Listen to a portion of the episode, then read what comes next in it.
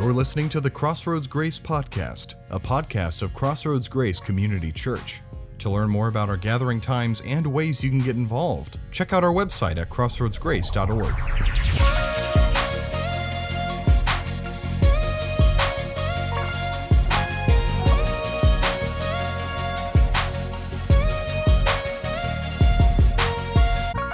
Hey, what's up, Crossroads? Good to see everybody.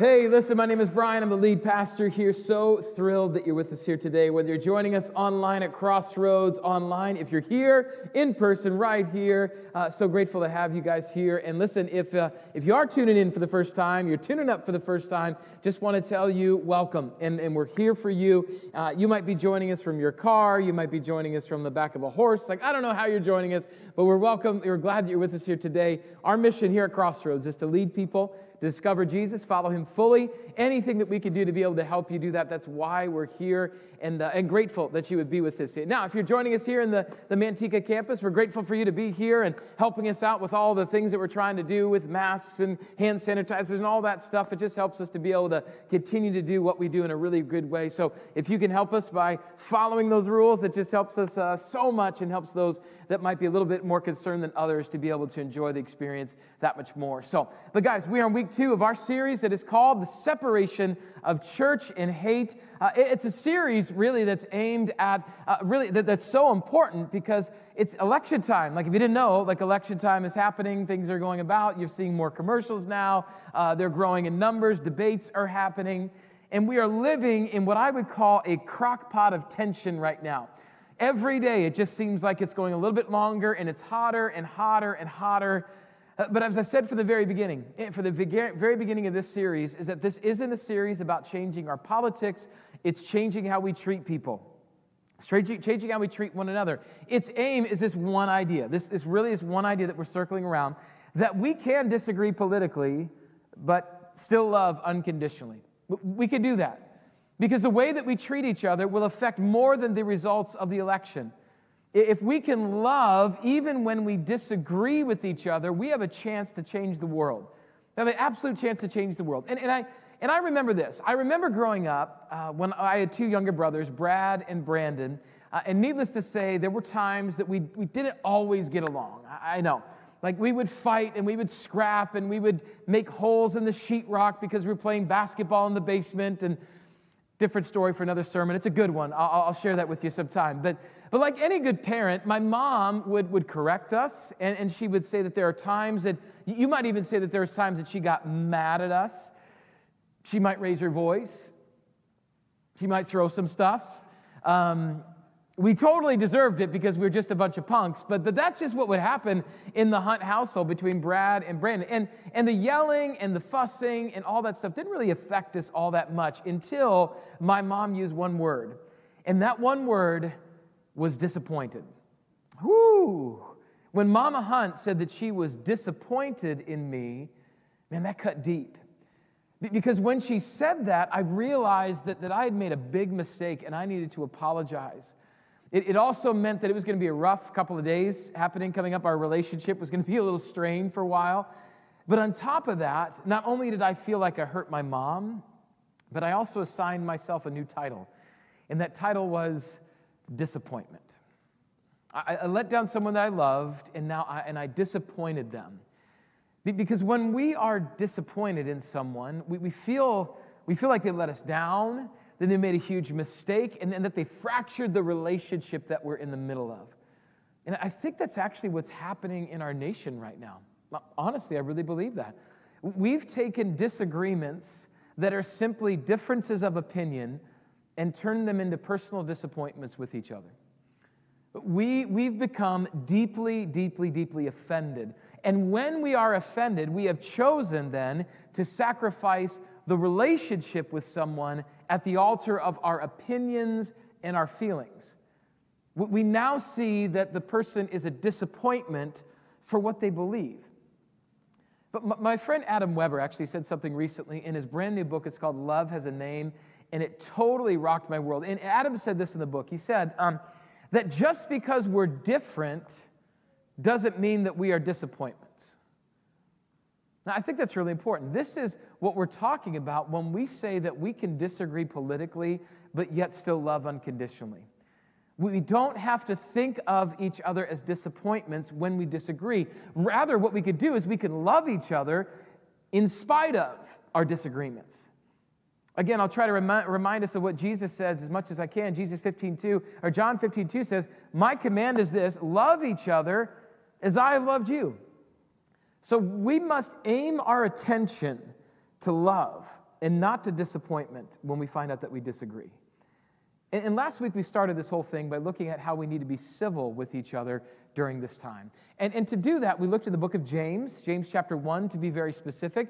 And there we actually saw that to be civil with one another, what we need to be is we need to be quick to listen, slow to speak, slow to become angry.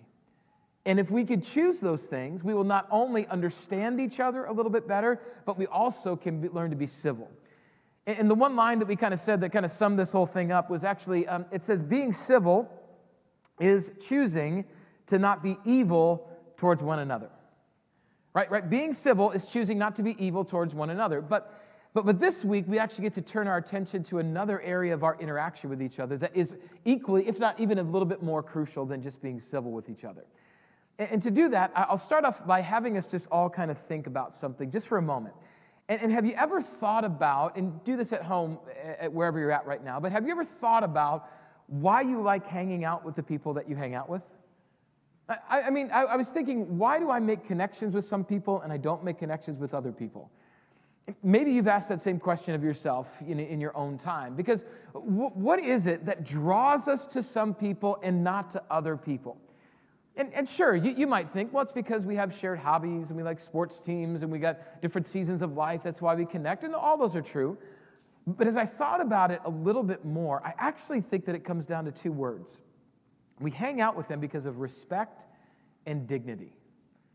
I enjoy hanging out with people that respect me, but then also that give me dignity. The people we're drawn to the most are the ones that, that hold us in the highest regard and show us equal respect.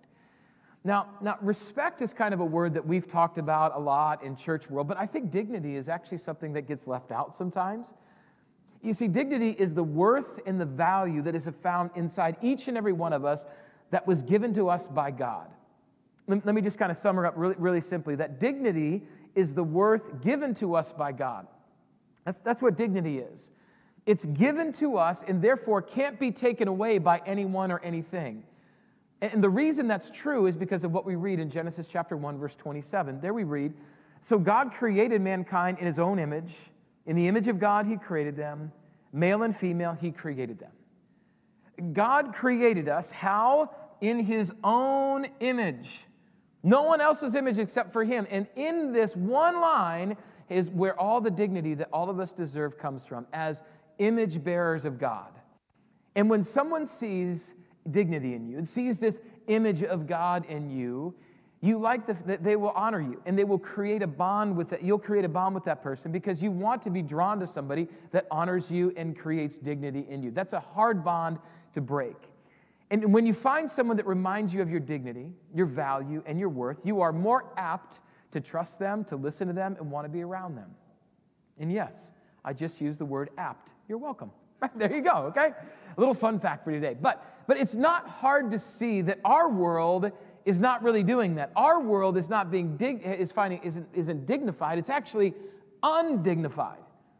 And again, this isn't about one political party over the other, but about the world as a whole.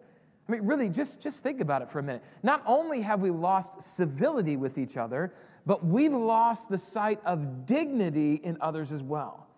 We're so quick to judge and to attack people while completely ignoring the dignity of the person that we are attacking. And, gang, here's the, here's the scary part some of those judgments come from prejudices that we didn't even realize were there.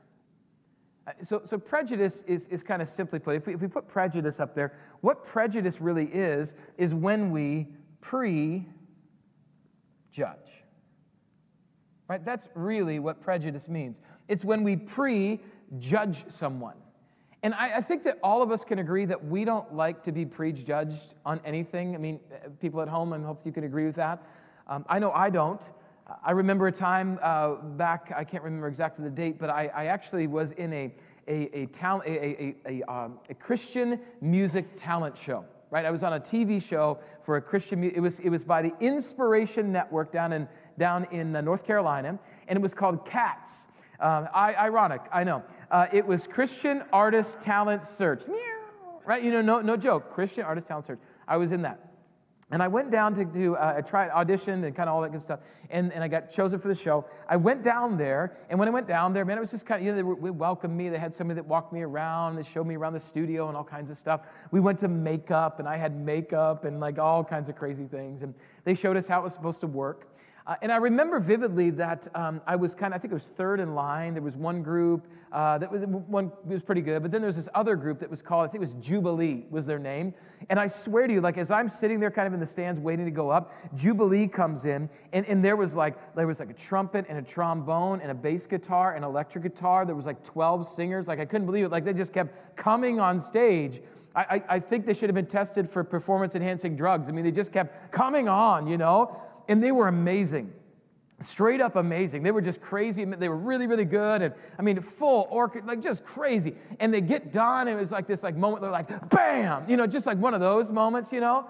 And it finished, and they had like a like a the the uh, the, the American Idol panel where they had like their, their Christian version of a Simon Cowell and all that kind of down the row. And they would they would go down the row and they would give their, their votes, and they were talking about this Jubilee band. And right down for every person, they were like, that was amazing. That was amazing. And they get to the last one, kind of the one that held the most weight.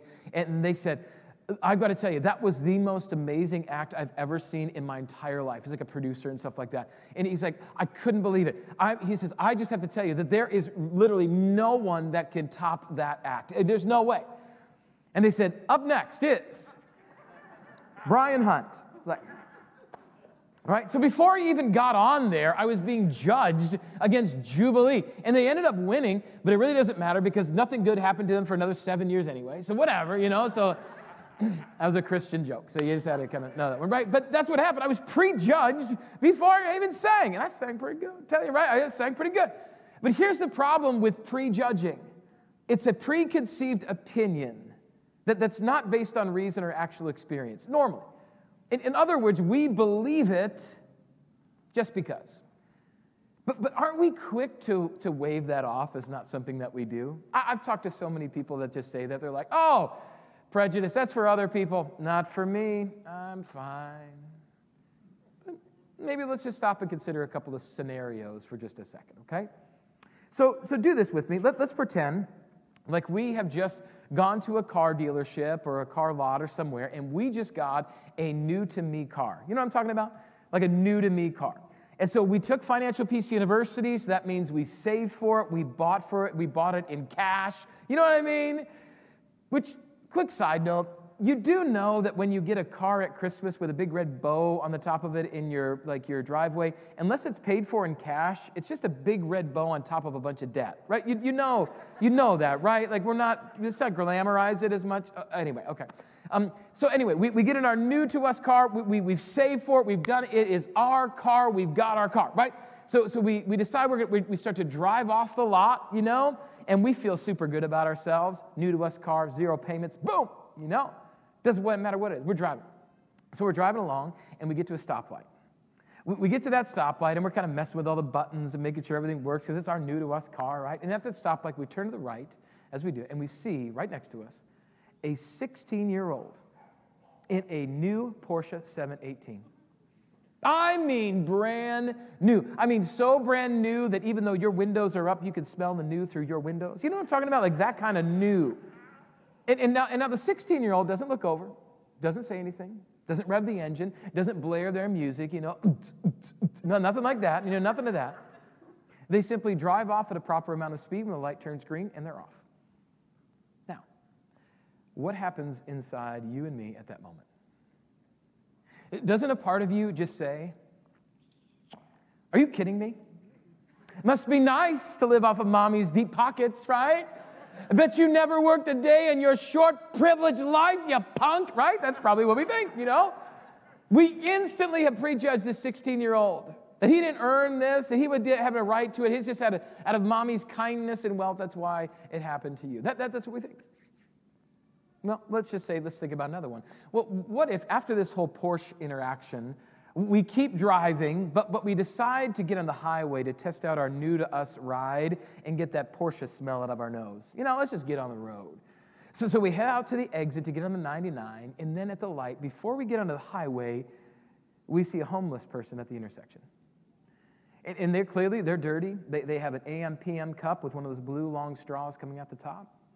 in their hands is a handwritten sign on cardboard that reads, Homeless will work for food, God bless. They don't say anything, just hold the sign. That's all they do. What happens inside of us then? Isn't there a big part of us that, that starts to say, well, why can't they just get a job and work hard like me? If they would just do something, they would get out of this.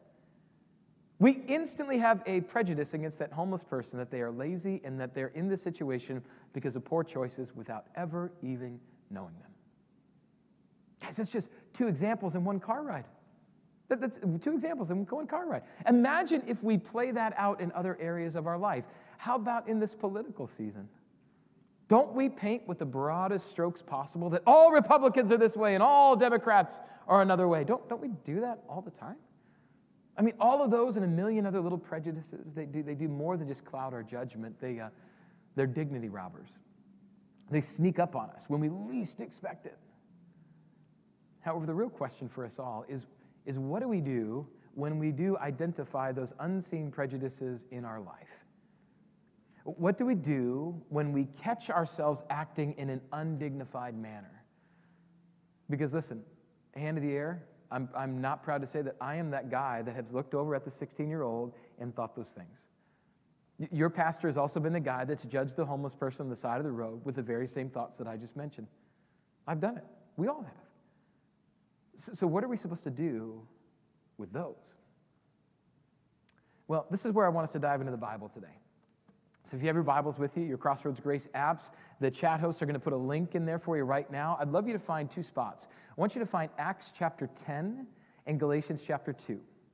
Acts chapter 10, Galatians chapter 2. Again, your online hosts are going to put that right in the Bible, right in the, uh, the link for you right there. Acts 10, Galatians 2 is where we're going to be at today. So if you want to take some time to be able to do that, that would be great. But in order for us to be there, let me kind of set the scene for you where we've been and kind of let you understand what's already happened.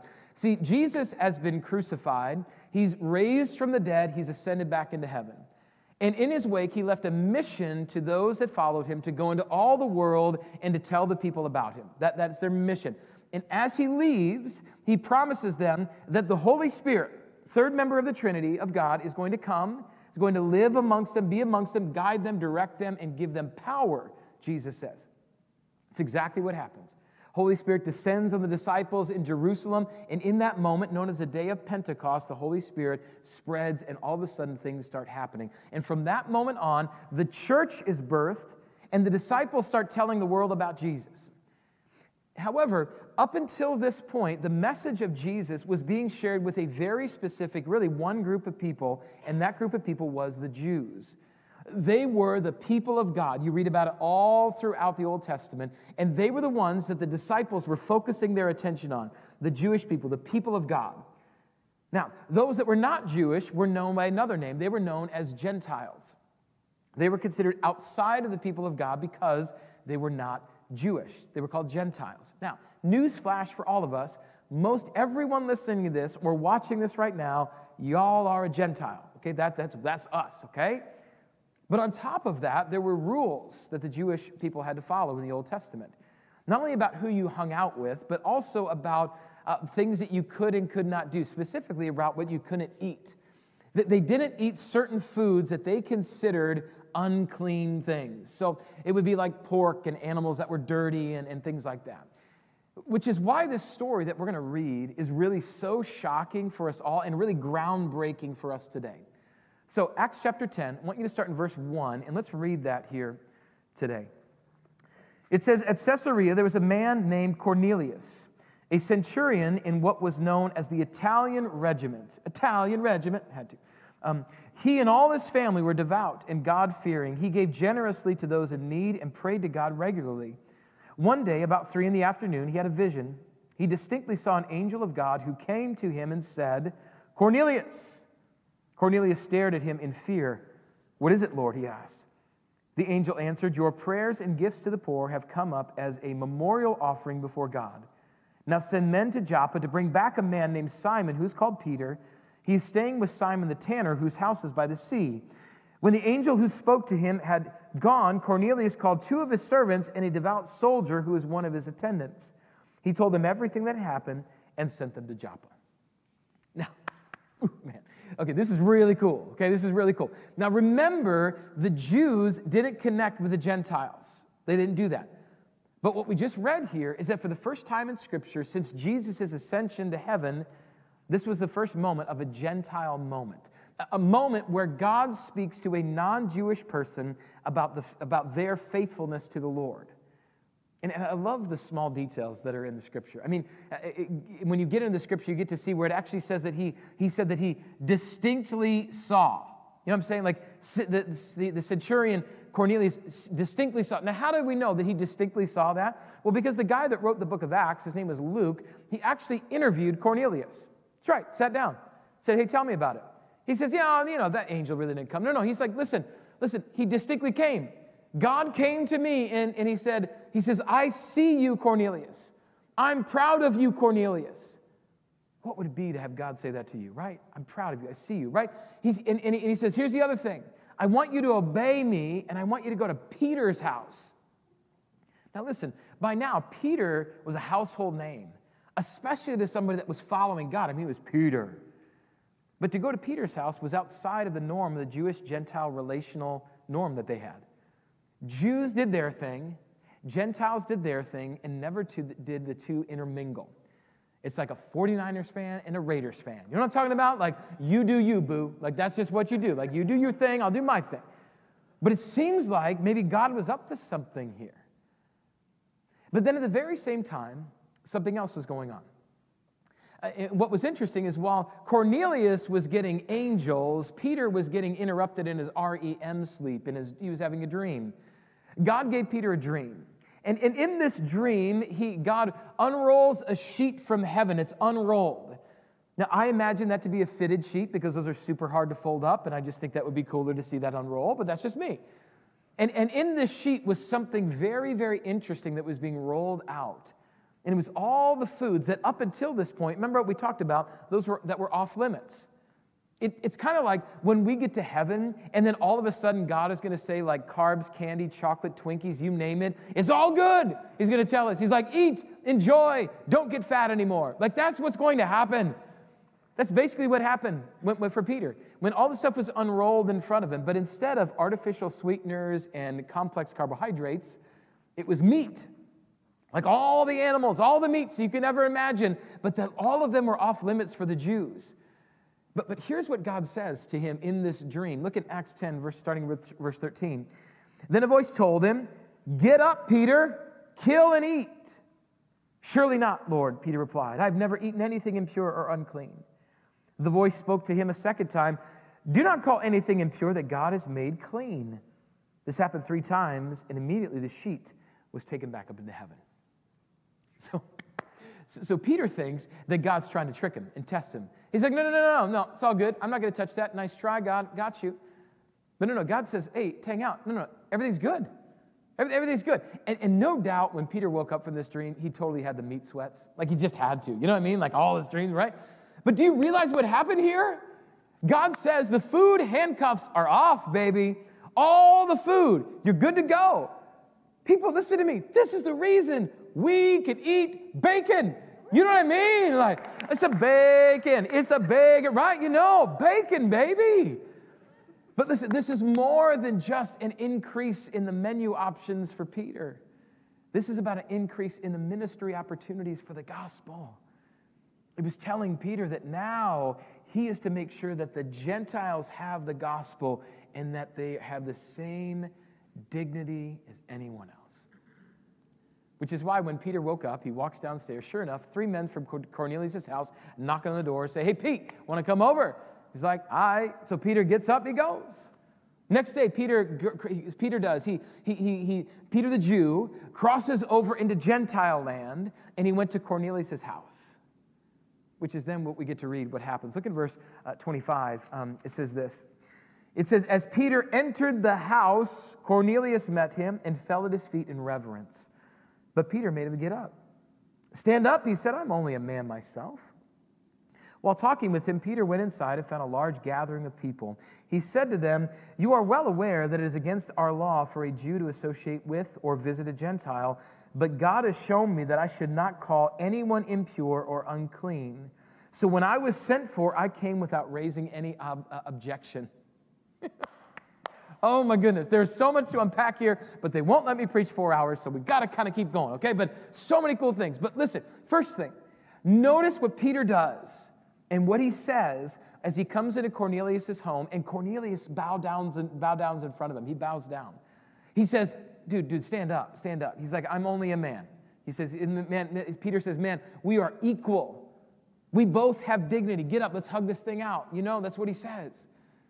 But, but then Peter says something to the whole group. See, he says something to the whole group. He says, God has shown me that I should not call anyone impure or unclean. Anyone. He says to the whole group. So he says it privately to Cornelius, and then he says it publicly to this group of people that were in the house. He's not holding anything back. Nothing can hold back the love of God. He says, We all have dignity and we all deserve the love of God. And then after he starts to hear about Cornelius' heart and all the things that he's doing and how God has been moving in him, how the Holy Spirit is guiding his life just like he was guiding Peter's life, uh, we, we get to read these powerful words. After all that happens, look at verse 34, so powerful. It says, Then Peter began to speak. I now realize how true it is that God does not show favoritism, but accepts from every nation the one who fears him and does what is right. Oh, that's powerful. Not only for that time, but for us today. God shows Peter how God accepts everyone. There is dignity in everyone.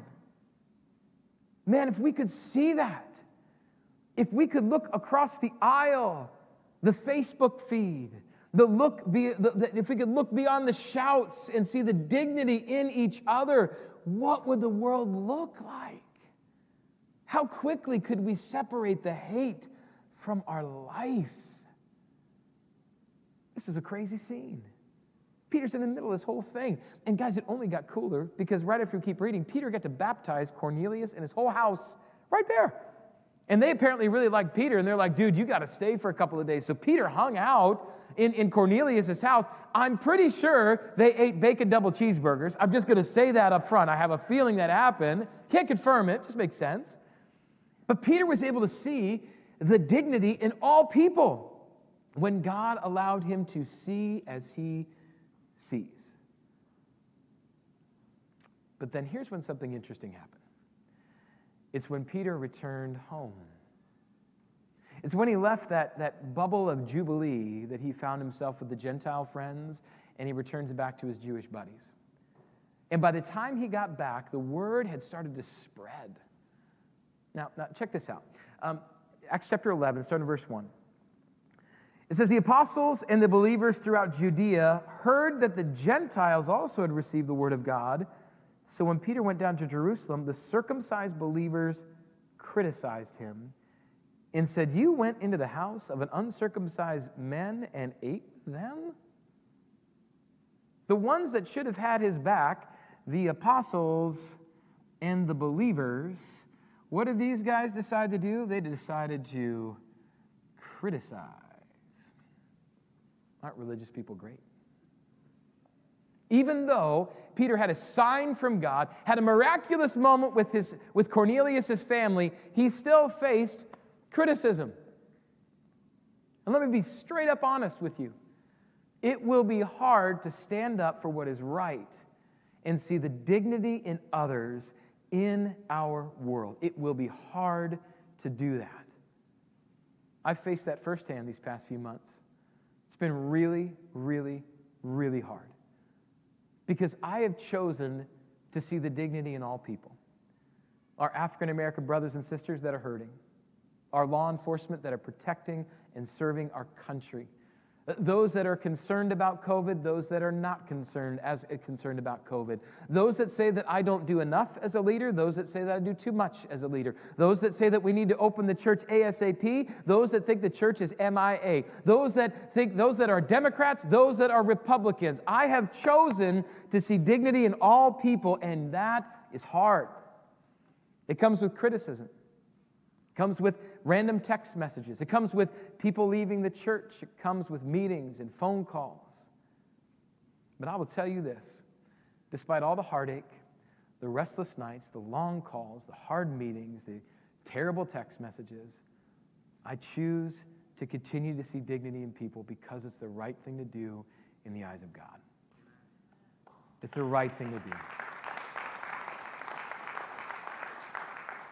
It's what I've been called to do as a pastor, but it's what all of us have been called to do as followers of Jesus. Every single one of them. And for a moment, Peter holds his ground. He actually helps the other disciples to see what God had showed him. He's like, gets them on the right path. But just like so many of us, Peter slipped. He slipped. And, and we see how this actually happens when we pick up in Galatians, that other spot I was telling you, Galatians chapter 2. Now, by the time we get there, the gospel had spread to a place called Antioch. Now, Antioch is a multicultural, multi ethnic city, about 300 miles north of Jerusalem, where we were at right now. But as we come into this city, we see that Paul, who wrote Galatians, he is hot to trot, man. He is super mad at Peter because Peter has taken some steps back in his faith. And I want you to read about it. Galatians chapter 2, look at verse 11. It says, When Cephas, that's Peter, came to Antioch, I opposed him to his face because he stood condemned. For before certain men came from James, he used to eat with the Gentiles. But when they arrived, he began to draw back and separate himself from the Gentiles because he was afraid of those who belonged to the circumcision group. The other Jews joined him in his hypocrisy, so that by their hypocrisy, even Barnabas was led astray. When Peter felt the pressure, he shrunk back. When the high of that original moment in that in house had faded, he shrunk back when his buddies came around. It's like you're back in high school and he, he left the kids that he was hanging out with when he saw the cool kids come by. He caved under the pressure. Totally caved. Have you ever caught yourself doing that? You ever caught yourself giving in to the pressure the world puts on you and losing sight of the dignity of others that are around you? Ever found yourself laughing at an off color joke at a person or because of in, in front of another person at their expense? Ever got consumed with an online argument that is completely fruitless? Ever found yourself saying things that you would never in a million years say to somebody to their face, but you'll say it online? Ever not spoke up to defend someone because you were intimidated? We all have done it. But we just have to know that in that moment, we have lost sight of the dignity of that other person. Just like Peter, we cave to the pressure. Peter and whoever, was at, whoever else was at the cool table had deviated from what Jesus had came to tell them, what God himself had told him. They were taking away the dignity of the Gentiles by making them do more than what God said that they had to do in order to be saved. But here's the thing Paul, the guy that wrote the book, he knows it's not right, which is why I love these little details in here. It says that he opposed Peter to his face. See, sometimes the most loving thing to do is to call a fellow believer in Jesus out on their junk when they're doing things the wrong way, when they're thinking and acting unlike Jesus, to say, hey, we need to redirect, we got to get back on the right. And the reason he did that, the reason Paul did that, was because Paul knew that Peter knew that he was wrong. And it's why Paul would later say in Galatians 2 26 through 28 these words. Listen carefully to these words. He says, So in Christ Jesus, you are all children of God through faith, for all of you who are baptized into Christ have clothed yourself with Christ. There is neither Jew nor Gentile, neither slave nor free, nor is there male or female, for you are all one in Christ Jesus. Right here. That is so important for us to hear. Because what Paul just did here is he addressed and he leveled the playing field of nearly every undignified thing happening in their world and in ours. Check this out. Just, just check out what he does. The first thing that he says is he says that we are, that we, there is no Jew or Gentile, he says. There is neither Jew nor Gentile. Do you know what he addressed right there? Racism. He says, There is no Jew, there is no Gentile. We are all equal. So he addresses racism. What does he say next? He says, There is no slave nor free. What does he tackle there? Classism. He says there is no one that's better than you or lower than you. We are all equal. There is racism. He tackles classism. And what else does he tackle? He says there, what about male and female? He attacks sexism. He says it's not about a man, it's not about a woman, it's about Jesus. Why? Because we are all one in Christ.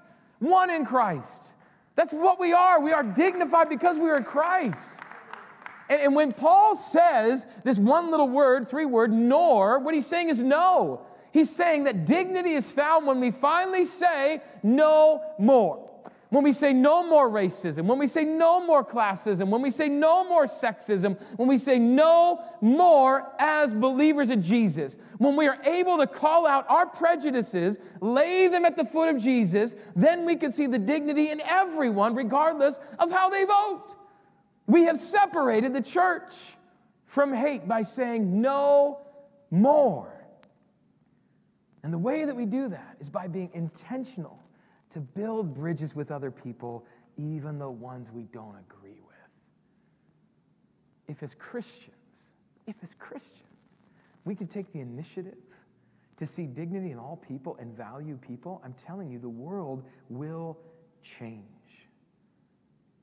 The world will need this more than ever as this election gets closer and closer. We can disagree politically, but we must continue to love unconditionally. And we must do this. We must do this if we believe what Paul says in Galatians 2, 2, uh, 2.20 is actually true.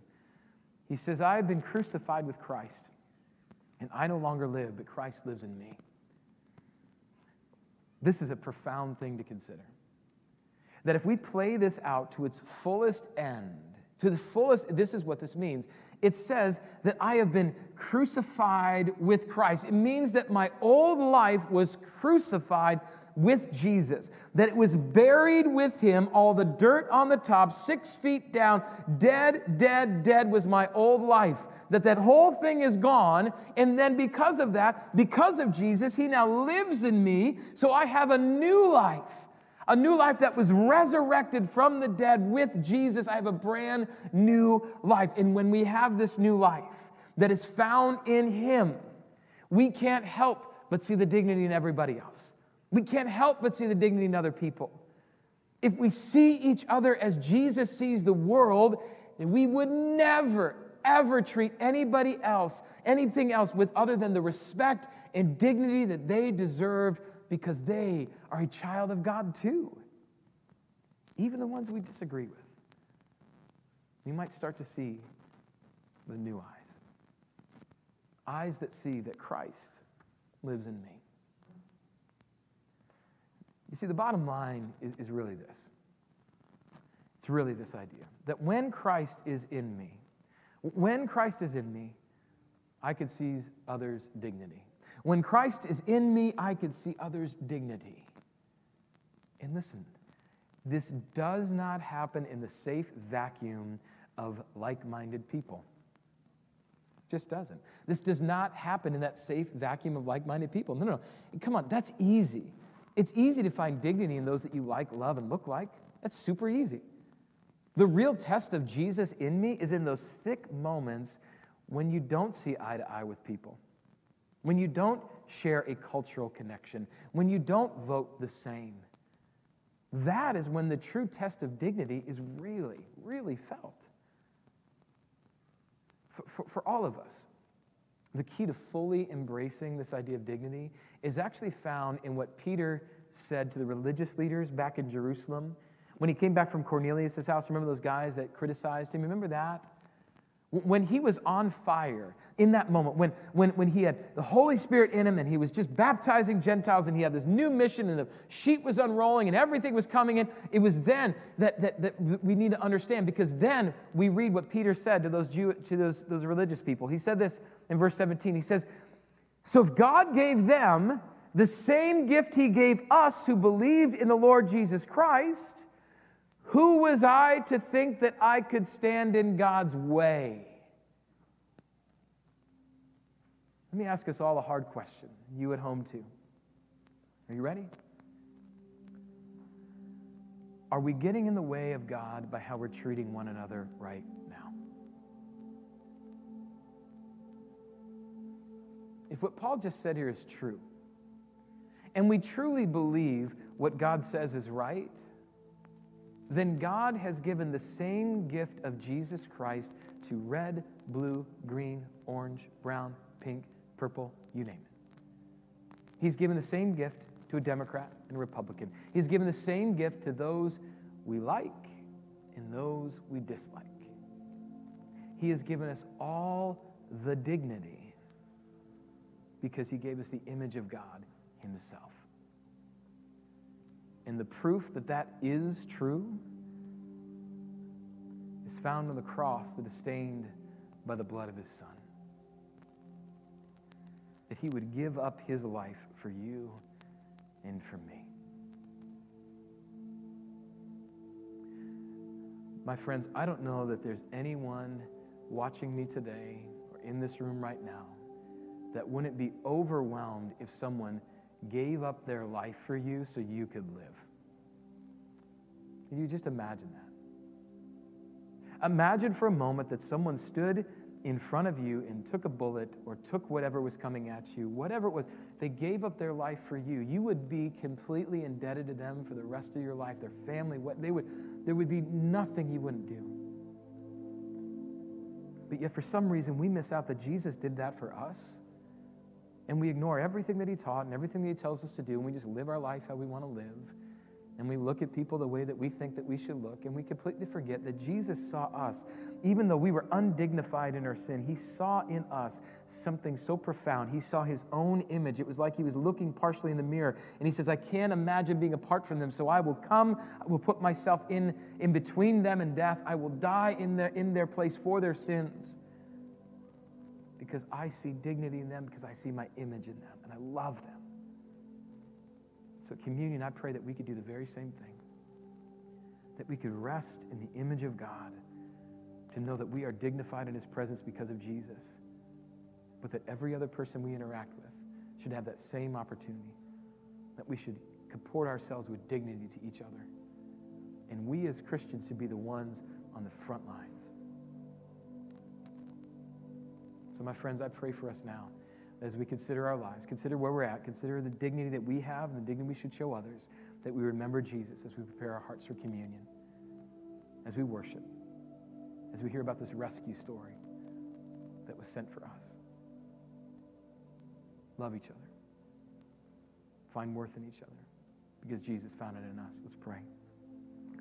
Heavenly Father, I just come before you with with an anticipation of what could be if we as Christians rose, rose up and we actually looked at each other with dignity. It's amazing that we want to hang out with the people that we do because of the things that they think of us and say about us and believe in us, but yet we don't afford that to other people so often. And Jesus, we repent of that. We ask for your forgiveness because we know what you did for us on the cross. We know that you died in our place for our sins, that you laid down your life for us but you laid down your life for the world. So, God, I help us to remember that, to embrace that, to see each other as you see us, to love well. Be with us now as we, as we hear the song, this rescue story song, but also be with us as we prepare our hearts for communion. We give you the glory and the love and the honor. It's in your beautiful name we pray. Amen. Thank you for joining us this week on the Crossroads Grace podcast. If you enjoyed this message, please rate us and subscribe to the podcast on Spotify, Apple Podcasts, or wherever you're listening from. If you are interested in getting involved in our community or want to find out more information, visit us online at crossroadsgrace.org. Thank you for listening to the Crossroads Grace podcast.